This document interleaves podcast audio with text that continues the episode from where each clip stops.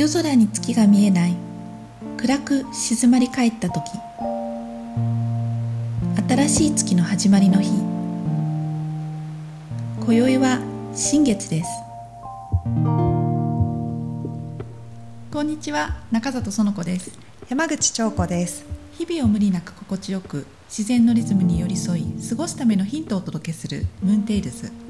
新月を迎えて旧暦の8番目の月葉月に入りました。今年の葉月は現代のカレンダーだと新月の今日8月27日から次の月の新月の前日9月25日までにあたります。これから少しずつ秋が深まってくる月ですよね、うん、今年はちょうどお盆休みの頃を挟んでまるまる2週間ほど長野の高原にある山の家で過ごしている中で夏から秋への移り変わりというものをはっきりと体感することができたんですよね。そうでしたね山の家にはエアコンがないので到着したばかりの数日は今年は山の家といえども日中から夜にかけては湿気と暑さがあるなというふうに感じてたんですけれども、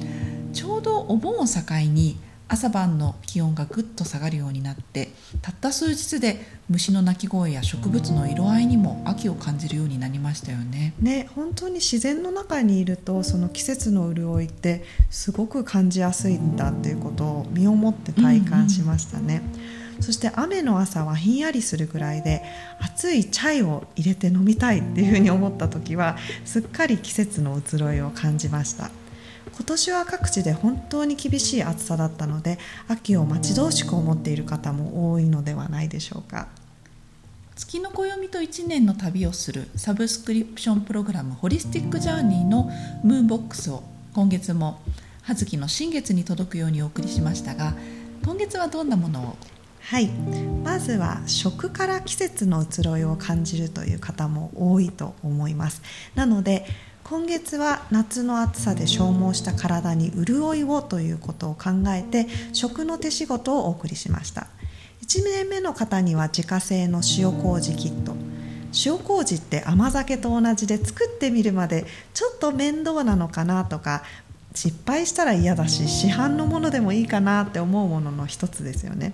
私たちは自分で作ることをすごくおすすめしています、うんムーンボックスでお届けしているほとんどの手仕事と同じようにこの塩麹も届いた材料をただ混ぜるだけで美味しい塩麹ができるからです。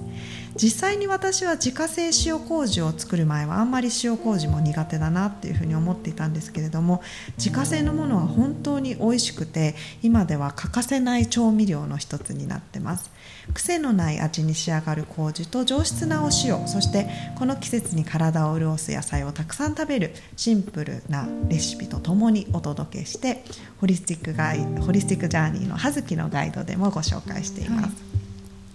2年目の参加者の方にはローゼルとチアシードで作る体を潤すドリンクの材料や繰り返し使えるステンレス製のストローなどをお送りしました。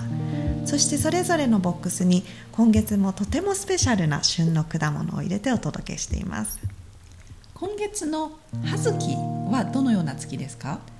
葉っぱの月と書く葉月は中秋つまり秋の真っ盛りの月です木々の葉っぱが紅葉して散る季節に由来して葉月というそうなんですけれども稲の収穫期を迎える月なので収穫をお祈りしたり神様に感謝する行事とかあとお祭り秋祭りみたいなものが各地で行われる月です。葉月は8月にあたり8月の昨日つまり1日となる新月は八作というふうという呼ばれる日だそうなんですね。でこれから始まる収穫期を前に豊作祈願をする風習がある日だそうです。ちょうど今日なんですね。その際に親戚やお付き合いの深い人々に贈り物をして何かあった時に助け合っていくための結びつきを強めるというような習慣もああるそうです。もう一つこの月のハイライトは中秋の名月ですよね葉月の新月から15日目の月のことを中秋の名月というふうに言うんですけれども今年は9月10日なのでちょうど満月に当たります。年によっては少し前後するということもあります、台風シーズンが落ち着くと月が綺麗に見える日が多くなる季節ですよね、外に出て過ごしやすい気候なのでお月見も楽しめそう、うん、そして秋は空気が澄んでいるということが特徴なので今も昔もことさら月が綺麗というふうに感じるん。でしょうね。葉月の今月はどんなことにフォーカスしますか？夏から秋への移行というのは大きなエネルギーの入れ替わりが起きます。春から夏とか秋から冬に比べるとよりはっきりとした移り変わりなんですね。目に見えるものや形のあるものが全面的に支配をしている陽のエネルギーが優勢な春夏の時期からより内面的な陰のエネルギーが強まる秋冬へと入れ替わっていく大きな転換期というふうに言えます。物悲しさや恐れのようなものが出てくることもあるかもしれないんですけれども月の暦を体現するホリスティックジャーニーでいうとここからが本領を発揮していく時期へといよいよ入っていくとも言えますよね。そうなんですよね。春夏の陽のエネルギーを象徴するのが太陽です。秋冬の陰のエネルギーを象徴するのが月。つまり月の季節というのは自然と月を見上げるということに意識が向きやすくなって、気持ちが月に寄り添いやすくなるということがあるのじゃないかなと思います。はい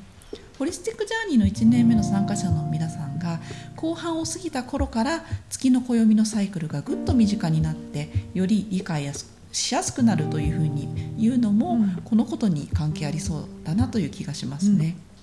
葉月は新しい扉を開けるというテーマが浮かんできました扉の向こう側にはまだ何があるかわからないけれどもまずは開けてみてそして開けてみたら好奇心のままひとまず奥へと進んでみるというイメージです。ね、新しい扉を開けるって最初は何かちょっとこう怖いような気持ちもありますけれど、うん、でも同時にワクワクもしますよね。うん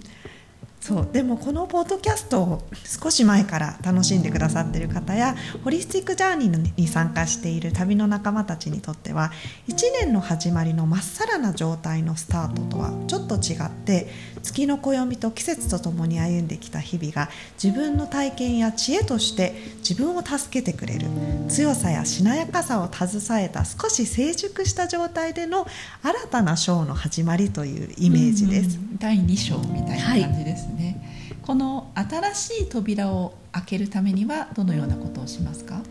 先月はちょうど1年の折り返し点地点で少し立ち止まって半年間を振り返って深めるというテーマというふうにお話ししたんですけれども、私は後回しになっていた勉強を夏休みの宿題としてしっかり進めて終わらせたいというふうにお話をしました。新しい扉を開けるためには開いていた別の扉に一区切りをつけて閉じることが大事です。完璧に納得できるできて完了したというふうな状態じゃなかったとしてもここで一つ区切って収めてから新しい扉に手をかけて開きましょうという感じです。小さなことでもいいですよね、うん、読みかけの本を読み終えるとか片付けや模様替えなど